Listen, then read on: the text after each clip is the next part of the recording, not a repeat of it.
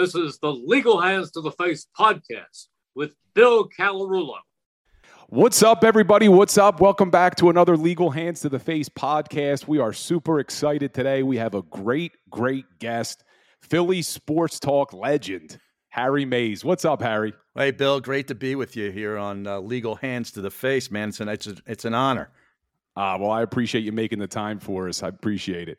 You know, it's it's crazy because I do Eagles talk. Yeah. And it's almost like the NFL season never ends anymore. No. It, it, it's 365 days a year. It doesn't, and that's exactly what they want. And uh, you know, they've they've spread things out on the calendar in the off season so that uh, you know, except for maybe like June, you know, typically this month is one month. I know they're having OTAs and you know mini camps or whatever, uh, but nobody really pays much attention to that.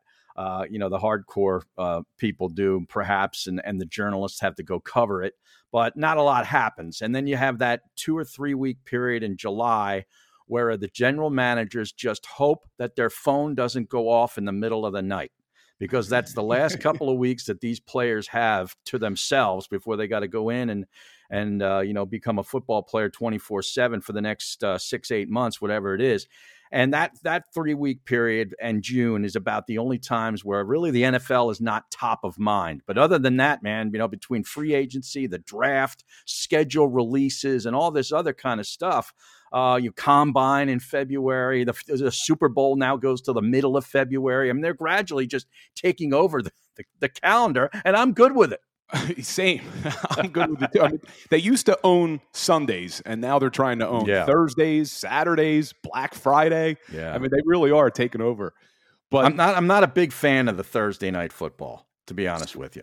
Either am I. And and you see, this year now they're going to start flexing mm. Thursday night games. Yeah, I don't like that.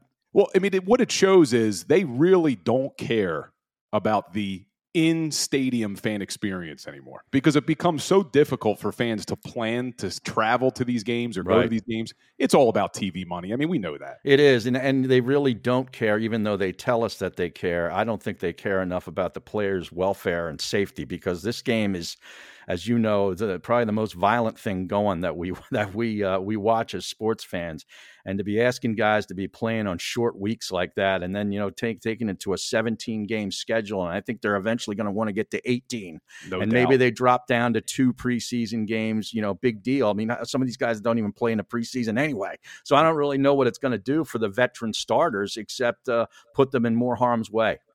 I agree with you 100 percent. Now I got to ask you, you've been covering the Eagles and, and Philly sports for a long time.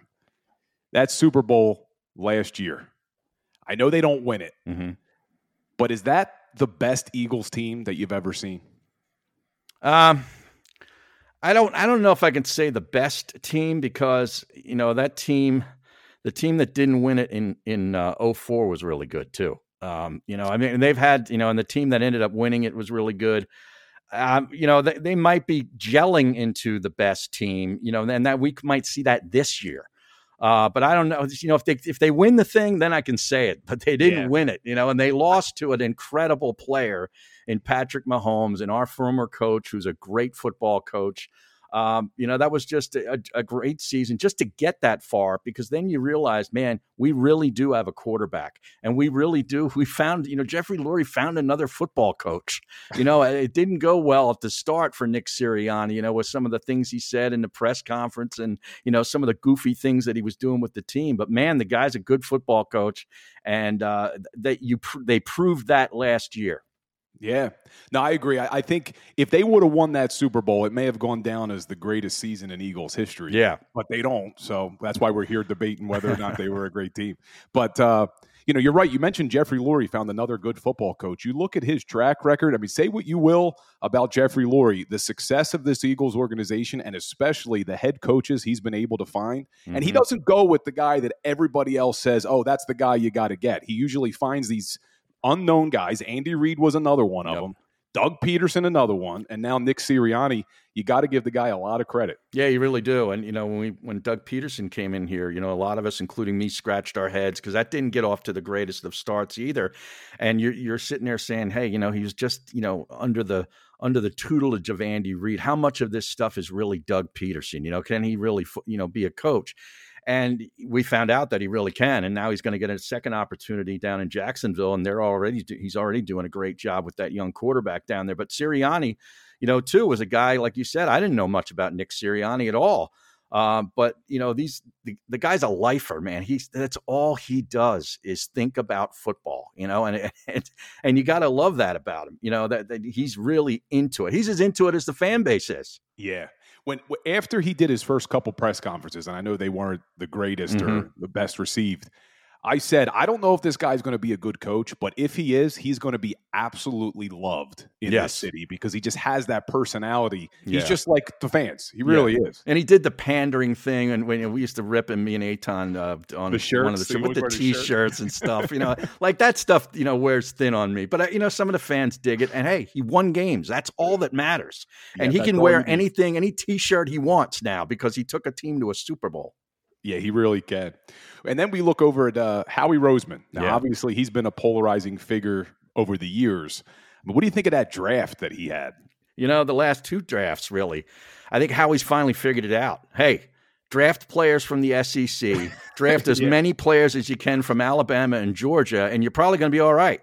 Uh, yeah, don't try to get cute. Right. Take Jalen Reagor you know, just go with the guy who's from the SEC and right. you'll be fine. Yeah, none, none of this JJ Arcega Whiteside nonsense. You mentioned Reagor and a couple of the other things that you know he's done in the past, but it's pretty simple when you really just figure it figure it out. Like, hey, the, the best players are playing in the Southeast Conference, and most of them go to Alabama and Georgia. Some of them don't even start and they're they're NFL type they're NFL players. So uh, you look at the, you know what he's done with these kids from Georgia in the last two drafts. Jordan Davis and Nakobe Dean are going to be stepping forward into probably starting positions this year on this team. So they're going to get their chance. He drafted Jalen Carter and Nolan Smith in this year's draft.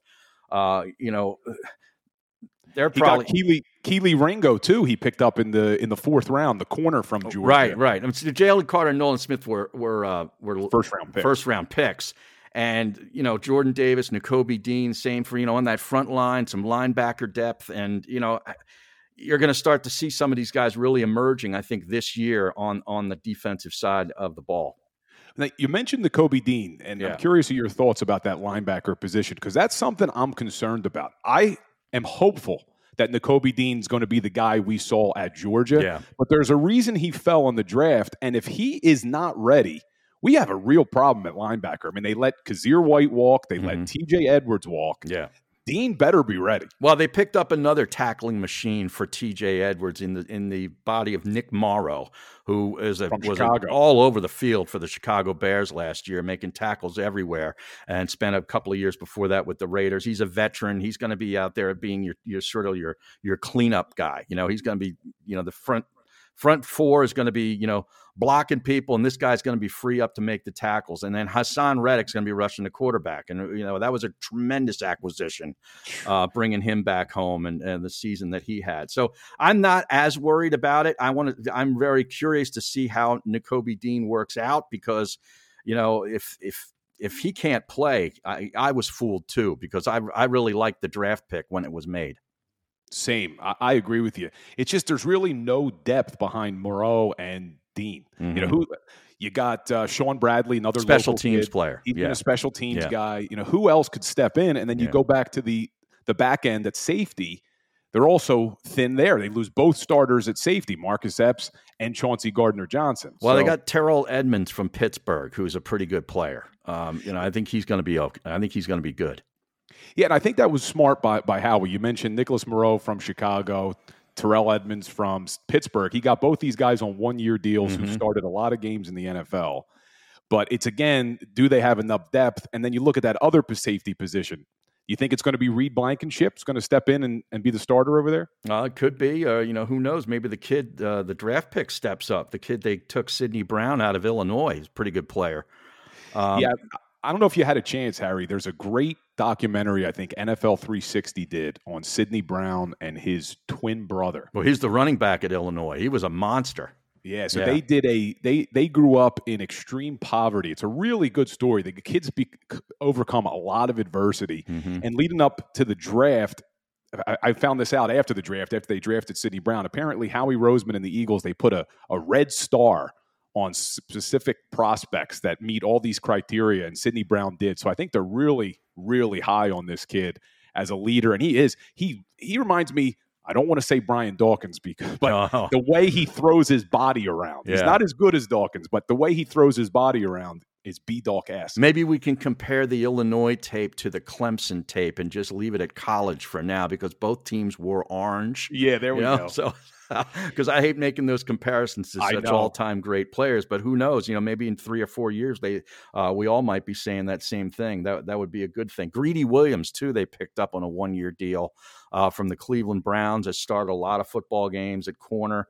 Um, you know, they they extend what James Bradberry signed him to a three year deal. They extended Darius Slay. And, you know, I, I think their back end looks pretty good as long as they get good play out of Terrell Edmunds at safety. Yeah. No, very smart offseason by Howie Roseman, I think. Some Mhm. low risk, high reward moves.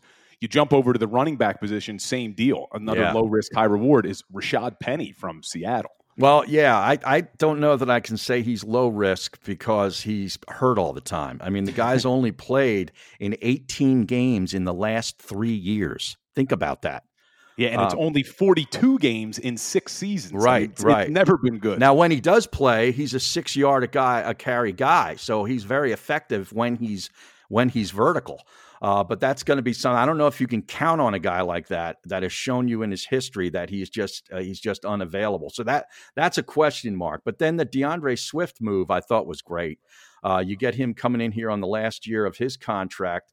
Uh, it's only what 1.77 million against the cap. And I think he's going to be the guy that's going to be taking the majority of, the of the snaps and and get the rush because what it uh, Miles Sanders had like 260 carries last year, something something on, on that order, 259 I think. So the the best D'Andre Swift has ever done, or the most, is 150.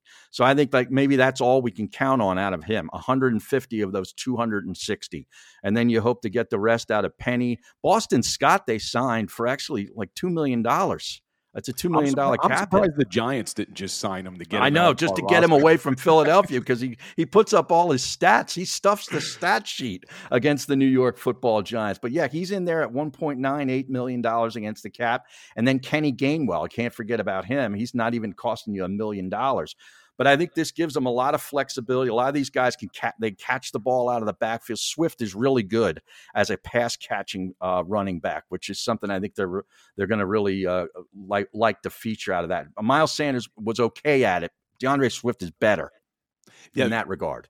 One thousand percent. I said I actually did a video on this on our social media. That that uh, that's what I was most excited about with Swift because Yeah. as good as Sanders was, and if you remember his rookie season, he caught a lot of balls out of the backfield. But the last couple of years, he just hasn't done it, Mm-mm. and it's been an element of the Eagles' offense they haven't really been able to utilize. Boston Scott surprisingly looks like Darren Sproles, but doesn't catch a lot of balls out of the backfield. So No. that if you add that element to this offense, and you already have Yeah. DeVonta Smith, AJ Brown, Dallas Goedert. I mean, that's going to be really tough to stop if you got Swift catching balls out of the backfield. but especially depending on Rashaad Penny's uh, availability. Uh, I think Boston Scott was going to get a lot more work. You know, they're paying him probably the most against the cap, I believe, out of all four of those guys in that running back room. So that doesn't get lost on Howie Roseman. Like, let's get him the ball against more teams than the New York Giants. Yeah, he always seems to step up to Boston Scott whenever He you does. need him. I'm a, big fan of his. He does. Yeah, but if you look at that entire running back room, hmm they cost less than I think what Carolina is paying Miles Sanders. Not in the first year. In the second year, his contract really jumps up. I think he makes like 2.5, 2.6 against the cap. And the total running back room for the Eagles is around 5.7 million. But then in the second year, Miles Sanders' contract goes way up Yeah. to where he's like $7 million by himself, I believe. And then I they have an out after that year. I think they gave him what 13 guaranteed, something I, like I that. I believe so. Yeah. Yeah. Yeah, so I, Good for him. thought- I Yeah, never I- fault these guys for getting their money, but I think I the Eagles agree. did it right by you know parsing it out amongst you know more players at less money and sort of spread the wealth around.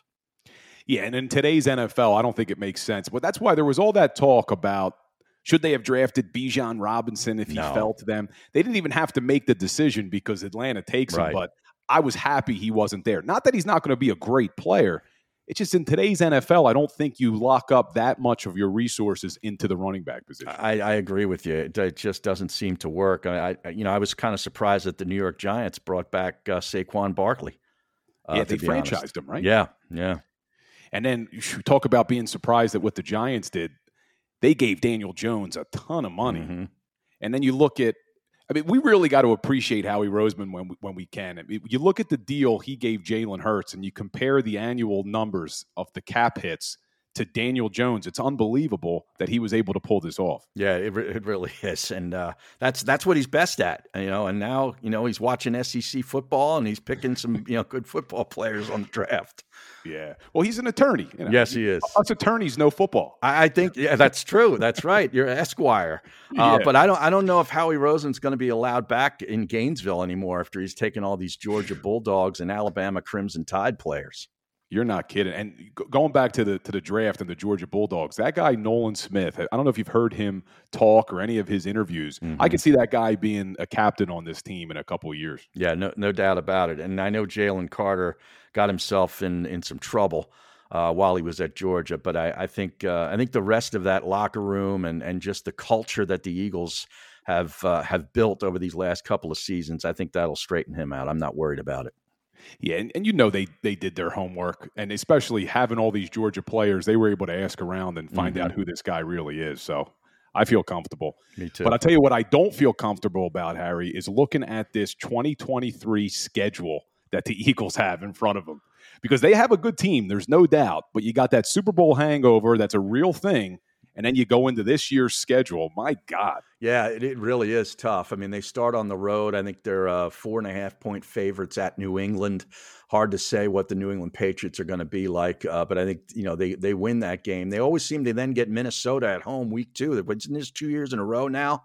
They're going to have the Vikings uh, on a on a televised, nationally televised game at home, and then well, that's a good thing because Kirk yeah. Cousins doesn't seem to perform well on national he, TV. He does not. I forget what his record is, but it, it is abysmal. You are correct.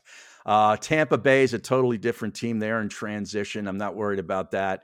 Division game. Then they go at the Rams. You know, the Rams are still sort of trying to find their way back. The Jet game on the road is interesting. We'll we'll know a lot more about uh, Aaron Rodgers and that team in those first five weeks leading up to that game. But that could be a, that could be a tough one. Miami's a good team, but you get them at home. Uh, then you get Washington on the road. It's always tough in the division, regardless of how good or bad we think the Commanders are. Then the stretch starts. Here's the gauntlet: Dallas yeah. at home, at Kansas City, Buffalo at home, San Francisco at home, at Dallas, at Seattle. I mean, yeah. my goodness. That's what's crazy. Right right there is going to be that's what it's so important that they come out to a hot start. They yeah. have to win these early games that they're supposed to win because after that bye, whew, and you you look at it, the Eagles have their bye in week 10 and then they play Kansas City. So everyone's, mm-hmm. "Oh, that's great. They're coming off a bye."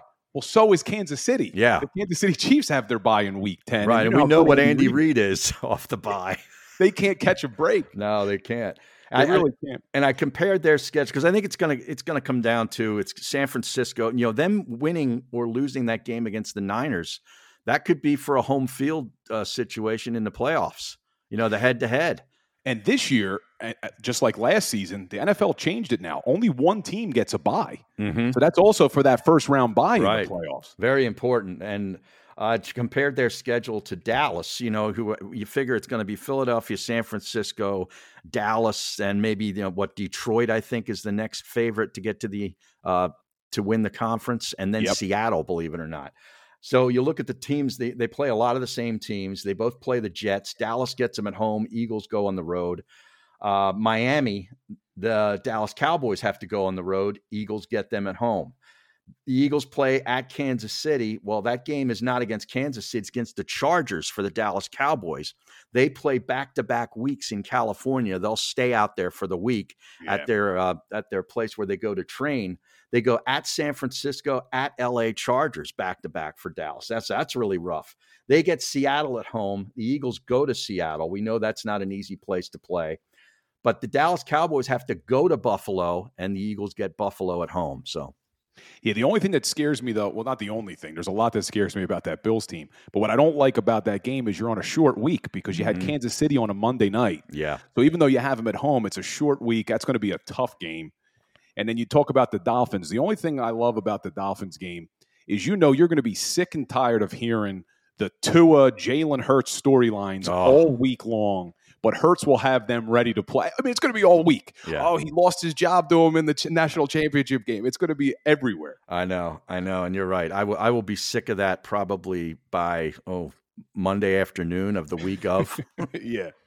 Now, one thing I did I found interesting about the the schedule this year is did you see they get the Washington Commanders games all finished by week 7, but yet they don't play the New York Giants until week 16 as their first game against the New York Giants. yeah, that is weird. Uh, you know, they finish at home Giants, uh, home Cardinals, and then at the Giants, which is a game that may or may not mean anything uh, for one or both of those teams. That's the one thing I really don't like about them playing division games at all. I don't care if it's against Dallas, the Giants, or Washington in week uh, 18 or whatever it is. Yeah, it just doesn't may not matter. A lot of times it doesn't matter, and uh, you know you're kind of wasting a division opponent, which you know I kind of I always hated it when it was Dallas, and and and it has been that way in the last couple of years, where neither team needed the game. Yeah, well, it's even worse when one team needs the game and the other doesn't. Right. just lay down. I mean, I, Yeah. I hate that too. I do too.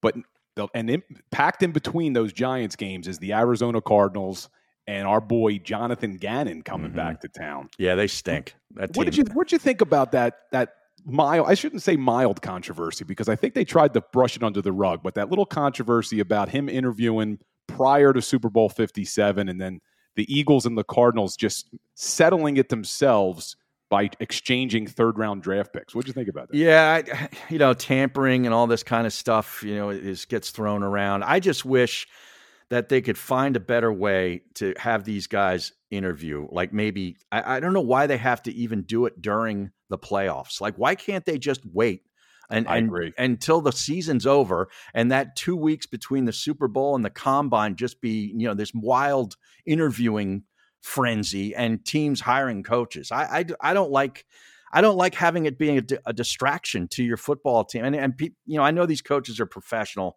and their their main job is to coach the team that they're being paid. But you can't tell me, just human nature, that part of your mind isn't elsewhere, thinking about the staff that you're going to put together if you get this head coaching job in Arizona. You know what I mean? I I just I don't like it. Well, there's there's only 32 of those jobs in the world. Right. So, and and if you're a football coach, this that's the pinnacle. If you could Mhm. become a head coach in the NFL, so of course they're going to be slightly distracted. I agree with you. The NFL could cure this very easily by saying no interviews until after Super Bowl Sunday. Right. I don't know why they don't do it. Yeah, I agree. I mean, you know, the teams that fire coaches during the season can get a head start on the due diligence and you know, you know, and asking around and find, you know, putting together their list of candidates and all that stuff, and and that might be an advantage, you know, and that's why teams do fire these guys early so they can do that. But as far as the actual interviewing and the hiring, I, I wish that the NFL could find a better way to do it so it doesn't distract or take away from you know the playoffs. All right, last question for you. Put you on the spot here. Uh oh. We know how hard it is to be the Super Bowl loser and then return to the Super Bowl. Do the Eagles go back to the Super Bowl this season? Um, I think it's going to be them or the San Francisco 49ers, who I really like their roster. Um, Eagles did catch a huge break, you know, with uh, Brock Purdy getting hurt in that game. I mean, football's football players get hurt, uh, but that was a huge break. I still think the Eagles would have won the game, but I think it would have been a really a close football game. Um, yeah, I do. I, I think the Eagles are the best roster, uh, pro- provided that they can stay healthy. You know, if they can get a good season out of Rashaad Penny, if they can, you know, uh, you know, work some of these younger players into that defensive front, and you know their their back end holds up with some of the new guys at, at safety. I you know I think Jalen Hurts is going to be Jalen Hurts. I you know he has really impressed me, and uh, you know I didn't necessarily see it coming. I didn't know that he was a franchise quarterback. I sort of you know the jury was still out kind of thing for a long time, but there's no debating it now anymore. I mean he he is your guy, and I think he's a guy that you can look for, you know, suiting up each and every week. Even back to the days when we had Donovan McNabb, you just felt that comfort level that you had going into each season with your quarterback. And I think we're, we're going to have that now with Jalen Hurts. And if, as long as you have that, they're going to have a chance to win the division and get to the Super Bowl. Yeah, I think, and the most amazing thing about Hurts is I don't think we've seen his ceiling yet. With that No. guy's work ethic, he's going to keep getting better. Yeah. Yeah. Forget about he's not going to be one of these players that gets all the money. Uh, I think he bought a big mansion up in Bucks County. As a friend of mine just just sent me, but uh, he's not going to be one of those guys that's going to get distracted uh, by the riches, uh, you know, and the spoils of of playing football. He's got some great quotes too, doesn't he? He does. He really does. So great one-liners. Well, Harry, I appreciate it. Hopefully, we'll have you back on soon. And the way we met, just to, to tell our listeners, is is Harry does a golf podcast. So for our golfers out there, he does a golf podcast with a friend of mine called Swing It and Ding It. It's a great podcast. You guys also do some betting lines on there Oh, as yeah. well, right? Yeah, we see the line courtesy of DraftKings Sportsbook. Uh, but it's a lot of fun. I, you know, I love betting sports. I've always had, even before, long before it was legal. I was talking about it on the radio uh, at the old place, the Fanatic. How different things are now. Yeah, right? much to my program uh, director's uh, dismay because he didn't like that because it wasn't legal. And now it's legal, and it's just uh, you can do anything you want. And betting golf is is just another another fun thing to do. Well, I know we're an Eagles podcast, but one quick golf point. You know, I couldn't believe it. I saw Rory McIlroy kind of blow the Memorial Tournament, and I looked at him. You know, he had four major wins before he was 25 years old, and he Yeah. hasn't won a major in nine years now. He hasn't won a major since 2014. Yeah, That's correct. Yep. it's crazy. I mean, Yeah. you look at his numbers before the age of 25. You thought maybe he could threaten, you know, Tiger Woods. I know, and there was a lot of people saying that. Uh, you know, and it just goes to show you, you know, how tough golf is. Uh, but also, there's like a big two right now in that sport in Scottie Scheffler and Jon Rahm, and then there's a dropping off point before you even get to Rory McIlroy and the rest of those guys. So uh, he's got a lot of work to do. He's the favorite coming in this week up in Canada, and then we'll have another U.S. Open. Uh, you know, maybe he can uh, he can grab that major. Awesome. Well, guys, yeah, check it out. Swing It and Ding It is the golf podcast. And Harry, thank you again. It was a pleasure. And everybody, thanks for listening. And as always, go birds.